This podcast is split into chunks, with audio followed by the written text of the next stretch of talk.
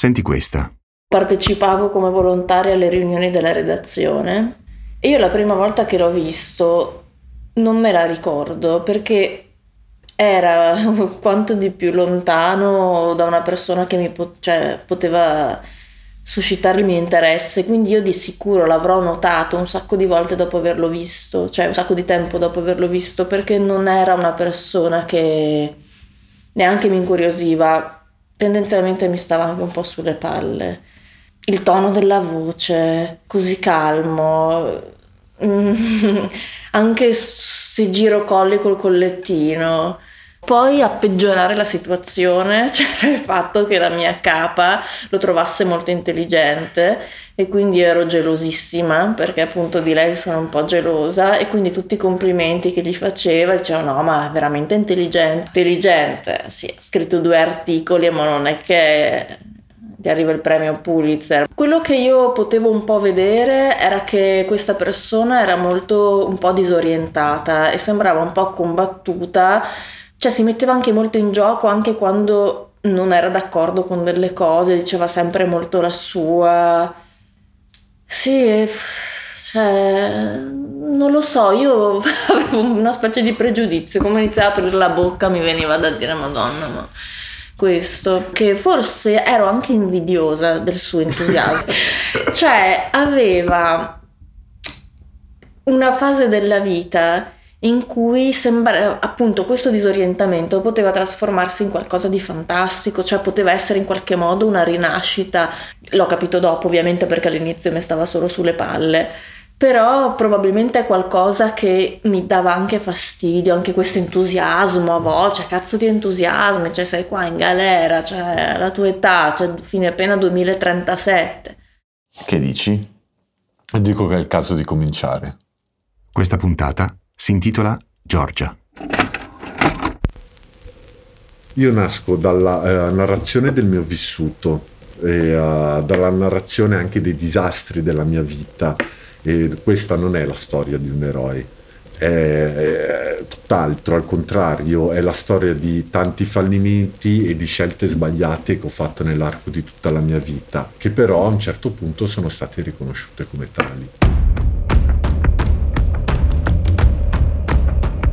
Io sono Mauro Pescio. E io sono Lorenzo S. E questo è Io ero il milanese. A un certo punto del tuo percorso entra in campo qualcosa che ti dà una spinta ancora più forte. Cioè un motore potentissimo. L'amore. Ma com'è successo? Chi è questa persona? Come l'hai conosciuta? Com'è andata? Una domanda per volta. Intanto, per cominciare questo capitolo è necessaria una introduzione, Mauro. Ok. La figura femminile nel carcere maschile è una figura che manca del tutto. Non manca solo dal punto di vista sessuale. Tutto il mondo femminile nel carcere non esiste. Per questo, quando capita l'occasione che entri una qualche donna, che sia un'insegnante, una volontaria o un'educatrice, tutti i detenuti hanno un'attenzione particolare. C'è quella cosa di cercare un contatto eh, uh, non fisico, tanto fisico, ma c'è comunque un, uh, un approccio, no? Dunque di fare la battutina, di rendersi più simpatico, e, insomma un, questo tipo di approccio. E poi ovviamente sei in un carcere maschile, mondo maschilista, battute, battutacce su, cioè senza farsi sentire. Io ho sempre avuto un grosso rispetto per la, per la donna, non sono mai stato il tipo di detenuto che fa commenti spinti o apprezzamenti uh, sporchi, così non... non fa parte di me quel tipo di uh, atteggiamento. Però ovviamente se in un mondo maschilista uh, li senti i commenti, no? Gli apprezzamenti un po' fastidiosi a volte. Ti dico questo proprio per farti capire eh, come si può sentire una donna all'interno di un carcere, dunque un carcere maschile. Sì, infatti anche qual è l'approccio nei suoi confronti da parte dei detenuti. Esatto, e nel mio caso oh, eh, Io avevo, avevo già iniziato un cambiamento, tutti i miei atteggiamenti l'avevo uh, abbattuti. Prima mi rapportavo con le donne in maniera molto sfarzosa, regali, molto scenica, e, e ma questo non l'avevo più ed ero un'altra, iniziavo ad essere un'altra persona e mi scoprì molto timido perché non sapevo proprio come approcciarmi in maniera diversa con una donna. Non è il tipo di persona a cui mi sarei solitamente avvicinata, anche, anche per come si pone, molto gentile, molto... di solito c'è questa cosa molto adolescenziale che mi porto dietro, ma hanno attratto di più quelli magari un po' stronzi, scapigliati, un po' più disordinati, un po' più inquieti forse, mentre lui così, questo collettino, questo girisi il collettino proprio, e così... Dopo fanno, sto pensando di prenderlo fisso, cosa ne dici? Allora gli dico, non è che avevo dei motivi fondati di dire no. Sì, il colletto non era un motivo sufficiente per non farlo venire in redazione e quindi sì, ho detto vabbè, eh, sì, prendilo. E quindi così. Poi non ci parlavamo proprio, non, ma neanche ci salutavamo, ma non perché... Non, non lo salutassi apposta adesso, ma perché comunque entri sempre in una stanza dove ci sono tanti uomini, non è che inizi a dire ciao, ciao, ciao, ciao. Eh, allora, è molto chiaro come entrambi, tu e lei, siete arrivati a conoscervi, ad incontrarvi, ma lei chi è? E lei è Giorgia e, ed era la V C K di, uh, di Ornella di, uh, all'interno di Ristretti Orizzonti e uh, lei all'epoca entrava come volontaria. E, e io oh, a causa proprio di questa di l'essermi scoperto come timido, come persona timida, non, and- non riuscivo ad andare poi così tanto oltre.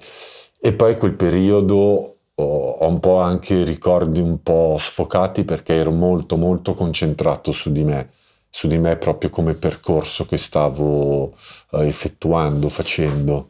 Però poi uh, mi ricordo proprio il momento preciso in cui lei mi ha colpito.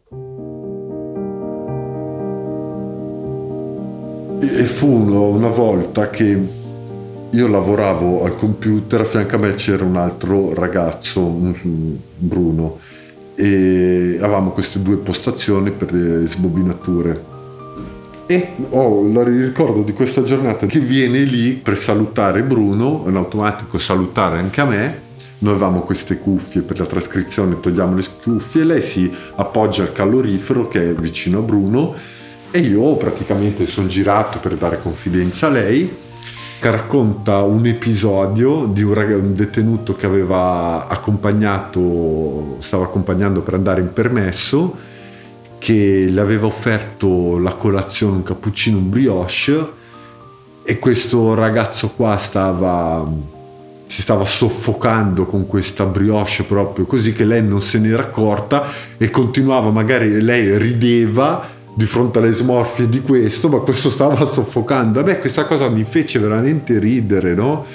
Però sempre cercavo un po' di abbassare un po' lo sguardo, però ridevo, no?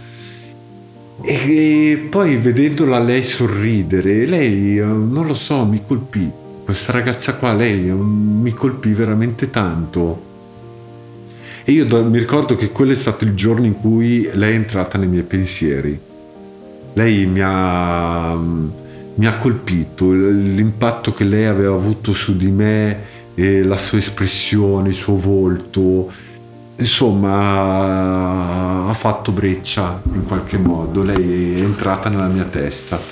Io da quel giorno lì, ogni volta io prendevo in redazione e vedevo se lei c'era. In quel periodo andavo poco, venivo poco a Padova perché mio padre era in ospedale perché era stato operato per un tumore al cervello. E, e quindi io stavo parlando con, io mi ricordo che stavo parlando con qualcun altro, non certo con lui, di cose così personali, però evidentemente forse lui stava ascoltando, era lì, e mi ha detto, io Mm, quindi mi ha chiesto, probabilmente perché non, non, non ci fossi, così, e gli ho detto che mio padre aveva questo tumore, mi ha chiesto, gli ho detto ha un tumore dietro al cervelletto, e mi ha detto ah, anche mio figlio aveva quel tumore là. E, e quindi io, piena di speranza, gli ho chiesto dai, cioè adesso come sta? E lui mi ha guardato e mi fa eh, adesso non c'è più. E a me qua proprio mi si spezza, cioè una tegola, perché io speravo che mi dicesse adesso sta da Dio, si è ripreso, ha ricominciato a vivere così, invece mi ha detto così. Io, cioè proprio mi ha preso un... Però insomma poi pensi anche Madonna, cioè quindi sei passato in mezzo alla morte di tuo figlio, quindi questa roba mi aveva comunque molto colpito. Grazie a questa dolorosa circostanza in comune, Giorgia abbassa la sua diffidenza, smonta i suoi pregiudizi sommari nei confronti di Lorenzo e sente crescere dentro di sé qualcosa di diverso nei suoi confronti.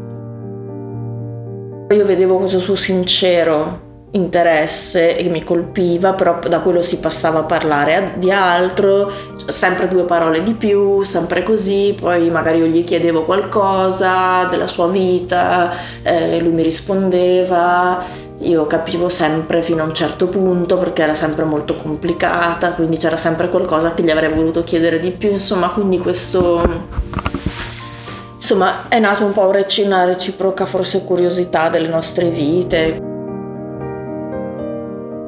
E a quel punto, non so con quale coraggio, decisi di scrivergli una lettera. E praticamente capita che io ho questa lettera, l'avevo messa in un, in un libro, erano poche righe di vicinanza, no? Per questo periodo che lei attraversava. Quando la lettera è pronta, però, Lorenzo non sa se troverà il coraggio per dargliela oppure se resterà soltanto un'intenzione. Nella sua testa immagina di riuscire ad incontrarla per pochi attimi da sola e di darle questa lettera senza farsi vedere dagli altri detenuti. Ma nel mondo reale non è per niente sicuro di essere capace di farlo. Capita questo giorno che lei arriva prima, arriva, cioè tipo l'una meno un quarto, così, e non ho il coraggio di darle questa lettera qua. Nonostante il momento sia propizio, non riesce a fare il passo. Giorgia, ignara, gli chiede di avvisare tutti gli altri che quel giorno arriverà in ritardo alla riunione, poiché ha un appuntamento con il direttore del carcere. Comunque lei esce dalla redazione, io ero lì, coglione, no, gliel'ho data, ma che coglione, alla fine piglio sta cazzo di lettera, la seguo, siamo nel corridoio, la chiamo, lei si avvicina, si mette proprio di fronte, ce l'ho proprio di fronte, io cerco proprio di non farmi vedere perché c'era, c'erano anche degli appuntati, c'era il rischio di far vedere che davo una lettera, non dovevo farmi beccare, ho detto guarda, ho scritto questo per te, se... tienila, insomma molto impacciatissimo, imbranato proprio. Si vedeva che era un attimo sulle spine, a un certo punto mordendosi un po' il labbro come fa lui quando c'è qualcosa, e mi fa no vabbè, ti ho scritto soltanto due righe, ho detto va bene, e poi sono, l'ho, l'ho aperta e, e, e c'erano due parole, insomma un po' di conforto sempre per la situazione di mio padre, e e sapevo che cosa probabilmente avrei scatenato rispondendo. A volte succede in carcere che qualcuno ti scriva, non sempre ti scrivono perché hanno dei secondi fini o perché magari vor- vorrebbero iniziare un rapporto così, ma a volte ti scrivono per sfogarsi, eccetera, però devi un po' valutare quando è bene rispondere perché siete sulla stessa linea o quando invece la tua risposta può essere fraintesa. Però in quel caso era un po' complicato perché io non sapevo bene che cosa fosse, cioè se mi avesse scritto solo per quello, però anch'io forse non sapevo bene. Adesso non lo so se stava nascendo qualcosa, però era una persona che quando entravo in redazione cercavo quello sguardo. A quella prima lettera, Giorgia risponde con una lettera molto sintetica, in cui ringrazia Lorenzo per la vicinanza. Probabilmente non è la risposta che Lorenzo si sarebbe aspettato, ma è pur sempre una risposta. E a quel primo scambio ne succede subito un secondo e poi un terzo. Poi in carcere è una situazione dove ci sono persone che si incontrano, persone che magari vivono da un sacco di anni chiusi là, quindi l'affettività e la sessualità sono completamente assenti o scarsamente. Non è difficile che nascano comunque da, quantomeno da parte delle persone detenute, che nasca una curiosità, un'attrazione, un sentimento, l'illusione di un sentimento soprattutto, perché è anche un bellissimo modo di evadere, non è raro, inusuale, per cui non è che pensavo esattamente si sta innamorando, sicuramente ero diventata un bel pensiero. Se per Lorenzo però il pensiero di Giorgia è un bellissimo modo di evadere, per Giorgia l'idea di sentirsi attratta da Lorenzo porta in dote conseguenze differenti. Comunque era un disastro totale per me, nel senso che era una maledizione, cioè ho detto no, non è che ho detto ah che come tanti innamori normalmente fuori, dici ah che bello, ho incontrato questo, mo ti messaggi, fai, esci, aspetti la telefonata, cioè esci insieme e nasce questa cosa. Io ho detto madonna, è una disgrazia incredibile, per me era un cataclisma, perché comunque duemilatrentasette di fine pena io lo sapevo, cioè non puoi, non puoi sperare niente, non puoi progettare niente, non puoi pensare a niente, te la sei scelta bene anche, mi dicevo, perché alla fine tu così si preserva la tua bella libertà, la tua bella, che vivi da sola, fai quello che vuoi, poi hai un fidanzato a ore, sapendo che ti scrivi le lettere d'amore come nel Medioevo, tutto bello, e però dopo puoi fare i cazzi tuoi una volta che torni a casa. Non che sia una figata, una vita così, però comunque non hai, non ti devi mettere in gioco nella relazione. Cioè mi chiedevo queste cose, mi chiedevo ma c'è alla fine ti piace perché è la situazione che in qualche modo si incastra con le tue paure, le tue e, la, e come stai costruendo la tua vita, oppure proprio lui. Entrambi sanno tutto, sanno che sarebbe difficilissimo intraprendere una relazione, ma intanto continuano a scriversi. Si scambiano decine e decine di lettere e attraverso le lettere sviluppano una conoscenza reciproca molto profonda che solo la scrittura a mano concede. Quando c'erano dei periodi in cui io non entravo in carcere, quindi non gli potevo consegnare questo foglio di carta, lui mi scriveva a casa e avevo aggiunto un cognome sulla buca delle lettere, per cui lui poteva usare un nome che non fosse il mio. E quindi c'era questa cosa per cui aspettavo questa lettera, cioè ormai sapevo benissimo a che ora arrivava il postino, sentivo il cancello, quindi mi precipitavo giù a vedere se era, c'era qualcosa nella buca delle, cioè cose che, cioè, chi è che riceve lettere adesso? Io non so neanche il postino, quindi lì proprio. Oppure una volta magari ero nella città dove abitano i miei e sono corsa giù, cioè tipo mi immaginavo che mi avesse scritto, quindi sono venuta con la macchina per, per vedere se c'era sta lettera, che non c'era. E, e quindi insomma sì, ci scrivevamo così, sì, proprio col francobollo.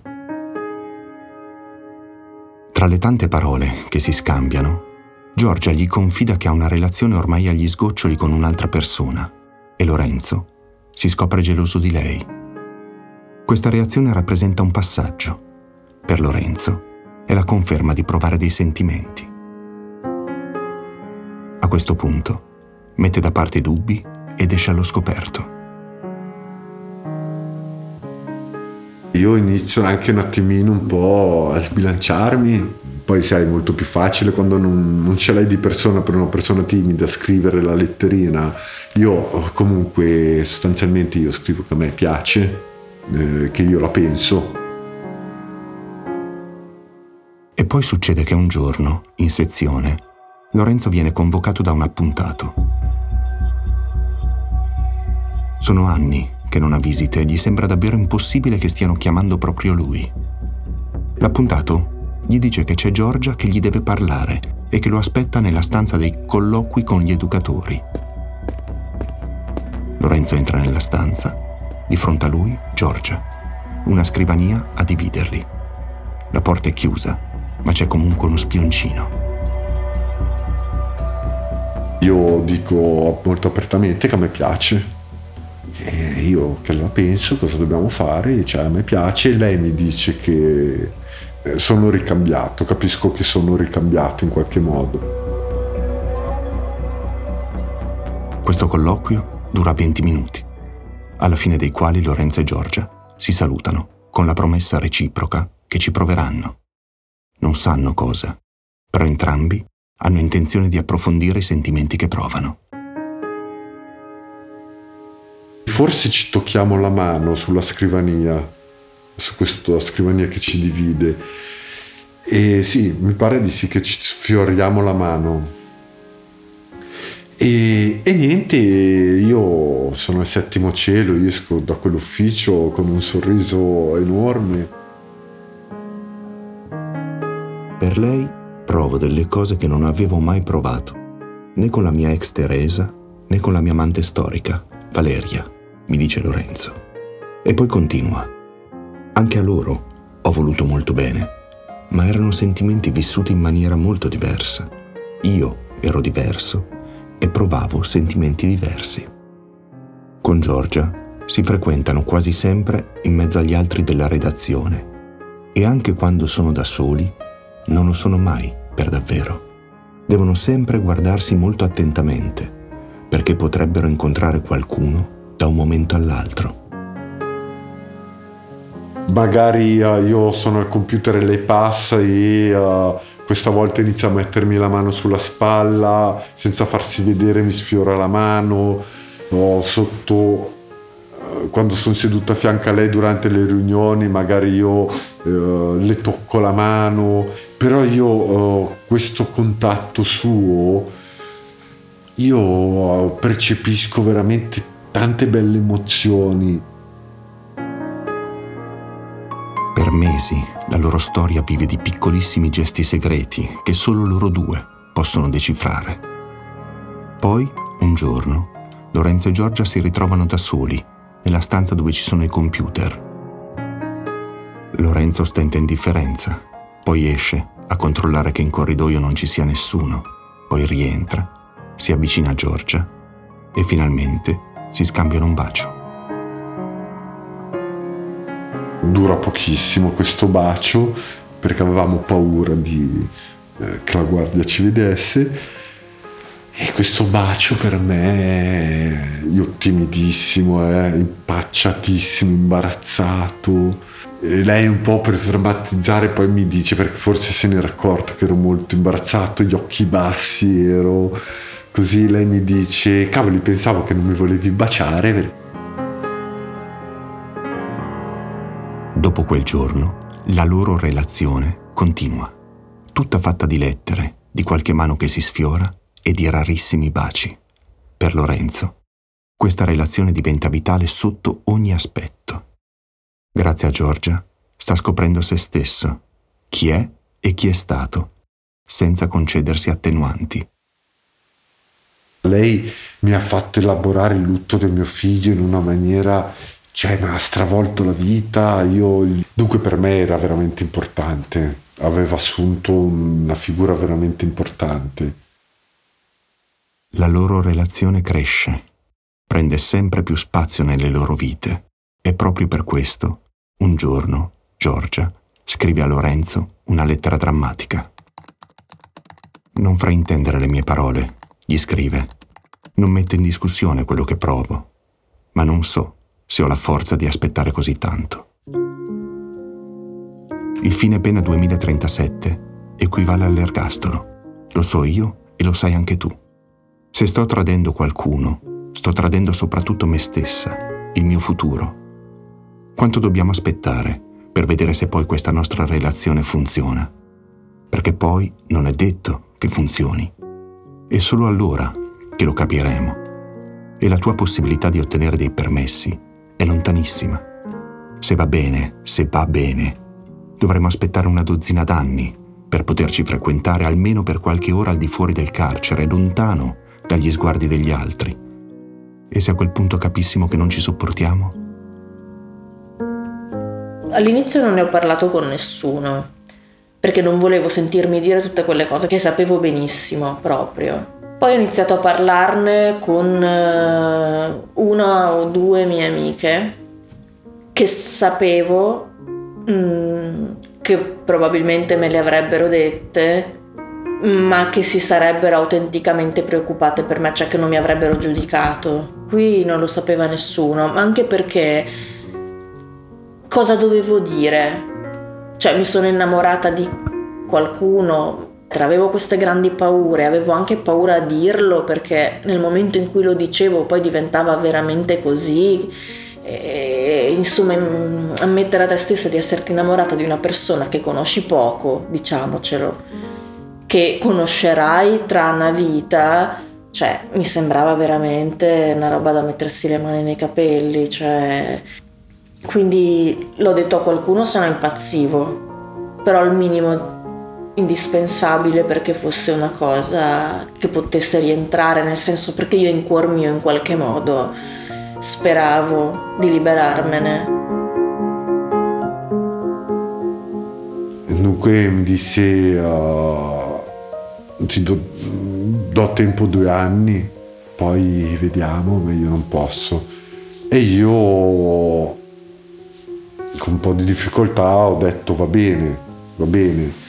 E lì ho, è stato un momento dove la mia testa ha iniziato a pensare, mi ha portato a pensare alla libertà, e la carcerazione inevitabilmente diventa più dura se pensi alla libertà, per uno che ha un fine pena duemilatrentasette, dunque è iniziata a diventare una carcerazione molto, molto pesante, a pensare come posso fare ad uscire senza considerare l'evasione. Hai capito? Dunque come posso uscire in maniera legale? Il primo passo che Lorenzo muove per avvicinare i permessi di uscita è quello di iscriversi di nuovo a scuola. Motivato a rubare spazio all'ignoranza, azzanna le proposte degli insegnanti con una fame che sapeva di avere, ma che era rimasta da sempre silente. Si appassiona alla storia, alla grammatica e all'italiano. Spesso si ferma con i professori oltre l'orario scolastico per discutere ed approfondire. Intuisce che lo studio lo sta aiutando ad allargare i propri orizzonti e di conseguenza ad avvicinarsi ancora di più a Giorgia, e capisce che deve ricostruirsi non soltanto per lo stile di vita, ma anche dal punto di vista della cultura personale, e brucia le tappe. In pochi mesi passa agli esami del terzo e del quarto anno e, una volta fatta la maturità, si iscrive all'università alla facoltà di sociologia. Inebriato dalla crescita, dalle gratificazioni che riceve ovunque, Lorenzo spinge ancora di più. Inizia a girargli per la testa l'idea di proporre al magistrato la possibilità di uscire dal carcere per lavorare e tornarci solo per dormire. Lorenzo va di corsa e non ha intenzione di fermarsi. Insiste con la redazione, insiste anche con l'educatrice. Tutti gli rispondono che è ancora troppo presto, che deve ancora dimostrare col tempo che il suo percorso è un percorso fondato. Sa bene che hanno ragione, ma non si arrende. Al contrario, si impegna ancora di più. Lorenzo è molto gratificato dalle risposte che ottiene, e anche Giorgia si lascia andare all'entusiasmo. Ripete a se stessa prima e a Lorenzo poi di tenere sempre i piedi per terra, ma anche in lei cresce una speranza. Poi arriva il giorno che io poi faccio la maturità, che io prendo, faccio la maturità, faccio l'esame, e niente, io ci do sotto veramente tanto a questo cambiamento, e perché intravedo una possibilità di uscita, una possibilità che poi arriva un giorno che crolla completamente, e l'invidia fa fare brutte cose. Uh, quando lei mi dava le lettere, io poi le lettere non è che le cancellavo, io le mettevo nascoste eh, nel mio computer, sai, uh, in file, uh, facevo, uh, cercavo di nascondere il più possibile nel computer. Poi è successo che ho incrociato il direttore del carcere, gli ho detto che gli dovevo parlare di una questione di lavoro, lui mi ha detto sì sì, anch'io le devo parlare, venga nel mio ufficio. Vengono gli appuntati durante una perquisizione in cella, che era una cosa abbastanza di routine, cioè poteva capitare. Questa volta durante questa perquisizione mi tolgono, mi se, tolgono il computer, me lo sequestrano, no? Per, e, e niente, trovano questo trovano tutte le lettere che noi ci siamo scritte nell'arco della, degli anni. Il colpo di quelli forti, ed è anche molto pericoloso. Se ci vogliono anni per mettere in piedi un'impalcatura, a farla crollare basta un niente. E in carcere questo vale ancora di più. Non appena scende in redazione, a Lorenzo basta uno sguardo per far capire a Giorgia cosa stia succedendo. Lei si mostra subito molto preoccupata. Lorenzo sa che Giorgia rischia di vedere la sua professionalità messa in discussione. Lei lavora in quel carcere da anni. L'istituzione carceraria, le guardie, gli educatori, i detenuti e il direttore hanno sempre avuto molta fiducia in lei e rischia di compromettere tutto. Al contrario, non si preoccupa di quello che potrebbe subire lui in prima persona, nemmeno della possibilità di un trasferimento. Non era tanto il pensiero di quello che magari alla fine potevo subire io, o che poteva essere magari anche, che ne so, l'idea del trasferimento. Era il fatto che di lei si giocava un lavoro. E la cosa a me, la cosa pesava. Il direttore ha fatto una spe- era un po' impacciato ad affrontare questo argomento, si vedeva che non era molto a proprio agio.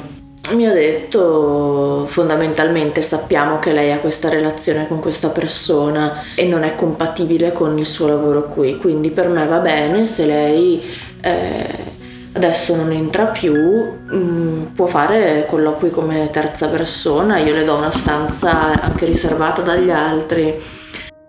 E, e io gli ho detto che non, che non esisteva, cioè che, che insomma che questo fatto di colloqui come terza persona nella stanza privata, no. Gli ho chiesto se mi stesse contestando esattamente qualcosa, cioè se avessi fatto qualcosa di sbagliato, se loro mi stavano accusando di aver portato qualcosa che non dovevo o di aver avvantaggiato lui.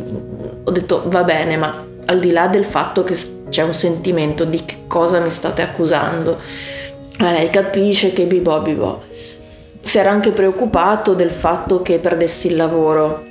Mi ha dato anche la possibilità, mi ha detto guarda io non la sospendo ufficialmente, non è che le ritiro, faccio una nota scritta che le ritirano il permesso, però facciamo un accordo che lei non si presenta. Ho detto va bene, però posso scendere a salutarli, cioè adesso cioè, cosa faccio, sono andata via così, è il posto comunque dove sono stata anni, non, non so se rientro. Infatti sono entrata, ho, sono scesa e ho, ho incrociato lo sguardo di suo e di Ornella e gli ho detto che, che, che non posso più entrare. E niente, quindi loro sono rimasti un po' belli, lui è pietrificato. Io non ero abbastanza attonita, nel senso che ho detto ma... Cioè, non, non ho capito adesso com'è che funziona. Cioè, io torno a casa e basta, cioè, finita. Non... Ma anche la storia con lui, ho detto, cioè, non lo vedo più, com'è che funziona adesso esattamente, anche perché l'idea dei permessi era lontanissima. Ho detto, come... Più che altro mh, mi sembrava un po' contro natura, non... e non sono stata mai capace di mettere in discussione una relazione per dei motivi esterni. Tra l'altro quel giorno io avevo una relazione in quel periodo con una persona che non viveva nella mia città, lo vedevo poco e, e, e andava molto male. Però quel giorno, fatalità, era il giorno anche in cui avevo deciso di chiuderla. Mi dice, a un certo punto mi dice... Uh, ho lasciato il compagno che aveva fuori. Io le dico, è proprio una giornata di merda oggi. Lui non è che ha gioito, mi ha detto che giornata di merda, cioè si è molto messo nei miei panni, nel senso, e questa cosa a me mi ha molto molto colpito, perché, perché pensava solo a me. In seguito all'allontanamento di Giorgia, la direzione non può però prendere provvedimenti formali. Sanno di aver violato la privacy di un detenuto senza una disposizione di un magistrato. Il compito del carcere è quello di controllare che non ci siano contenuti sensibili, come film pornografici, collegamenti a internet, che il computer non sia stato manomesso, ma un file Word non avrebbero potuto aprirlo senza un'autorizzazione a procedere. Se la relazione tra Lorenzo e Giorgia esiste quasi esclusivamente dentro le lettere, appropriarsene, aprirle, leggerle, equivale ad infilarsi in uno spazio molto privato.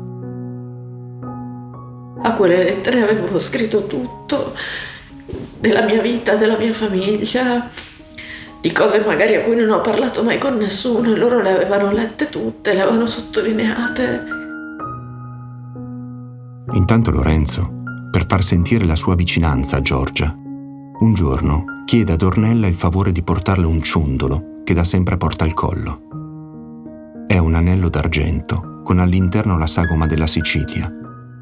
Prima di allora non si è mai separato da quell'oggetto. È la sua cosa più preziosa. Un ciondolo che aveva regalato suo fratello a suo figlio. Se le conseguenze per Giorgia rischiano di essere pesanti sul piano professionale, per Lorenzo è la quotidianità del carcere a cambiare. Tra i detenuti nascono delle dicerie e anche la polizia penitenziaria partecipa al chiacchiericcio. Lorenzo subisce delle ripicche a cui non può in nessun modo reagire, che influenzano molto il suo stato d'animo. Ci impiegano mesi per restituirgli il computer senza una motivazione e nonostante lui e Giorgia si scrivano tutti i giorni, a entrambi vengono recapitate non più di due lettere a settimana. La sua motivazione è messa a dura prova, eppure non mette in discussione il percorso che sta facendo. Dopo la sospensione di Giorgia, il magistrato di sorveglianza convoca Lorenzo per un colloquio. Con il magistrato ormai ha stretto un rapporto di stima reciproca, ma è comunque forte la sua sorpresa nel riconoscere che la stessa persona che ha in mano la sua condanna è diventata la persona più vicina e più comprensiva a livello umano. La prima domanda che mi disse, mi, mi fece, mi fa: come sta? Il suo come sta ha avuto una grossa importanza per me e io molto apertamente dissi non bene, non bene perché, perché non capisco quello, il perché mi è stata tolto, mi è stata tolto questa, questa persona, non abbiamo fatto niente di male. Lo dissi questo qua al mio magistrato e lei comunque mi ascoltò come nessuno aveva mai fatto in questi mesi, in quei mesi lì. Ancora oggi Lorenzo non ha la certezza se dopo quel colloquio il magistrato di sorveglianza abbia avuto modo di parlare con il direttore del carcere, oppure se sia stata Ornella a fare pressioni, oppure ancora se sia stata una decisione presa dal direttore. Ma dopo tre mesi di allontanamento, la situazione prende una svolta improvvisa. Ornella fa domanda al direttore di permettere a Giorgia di entrare in redazione per il compleanno di Lorenzo. Giorgia non è convinta che sia una buona idea, ma il direttore accetta la domanda, chiedendole però prima un incontro.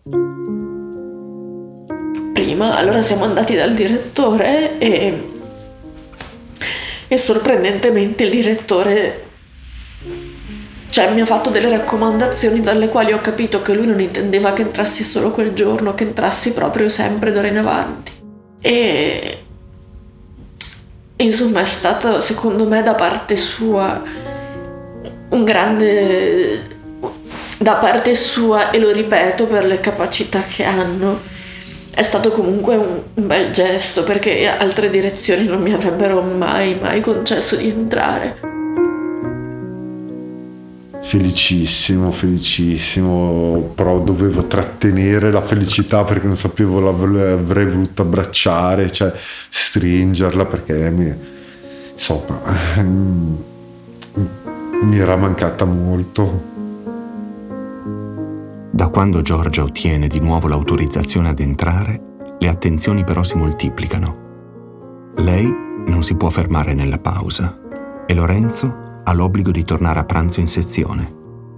In più, la loro storia è diventata di dominio pubblico e se questo ha dei lati positivi, il rovescio della medaglia consiste nel doversi comportare con ancora più accortezza di prima. Si faceva ancora molta più attenzione, eh? Però devo dire che poi abbiamo avuto anche... che da una parte siamo stati anche un po' capaci, molto per merito suo, a cercare un po' di... Eh, di farmi ragionare, di trovare un attimino un equilibrio. Così a questo punto eh, Giorgia può rientrare, la vostra relazione e il tuo percorso hanno potuto continuare. Esatto, eh, abbiamo potuto continuare, avevamo superato questa mh, grandissimo scoglio, grandissima difficoltà che avevamo dovuto affrontare e però rimaneva ancora questa montagna da scalare che era datata duemilatrentasette. Che era il tuo fine pena. Esatto. E, ma a quel punto sono entrate forze nuove che poi hanno cambiato il percorso della mia vita. Fine puntata undici. Io ero il Milanese è un podcast originale di Rai Play Sound di Mauro Pescio. Sound design di Leonardo Carioti. Direzione artistica Andrea Borgnino. Responsabile di produzione Anna Maria De Logu. Esperto di produzione Paola Manduca. Un particolare ringraziamento a Ornella Favero e Francesca Rapanà. Mauro Pescio, cioè io, intende ringraziare in particolar modo Giulia Valli per l'insostituibile confronto umano e professionale.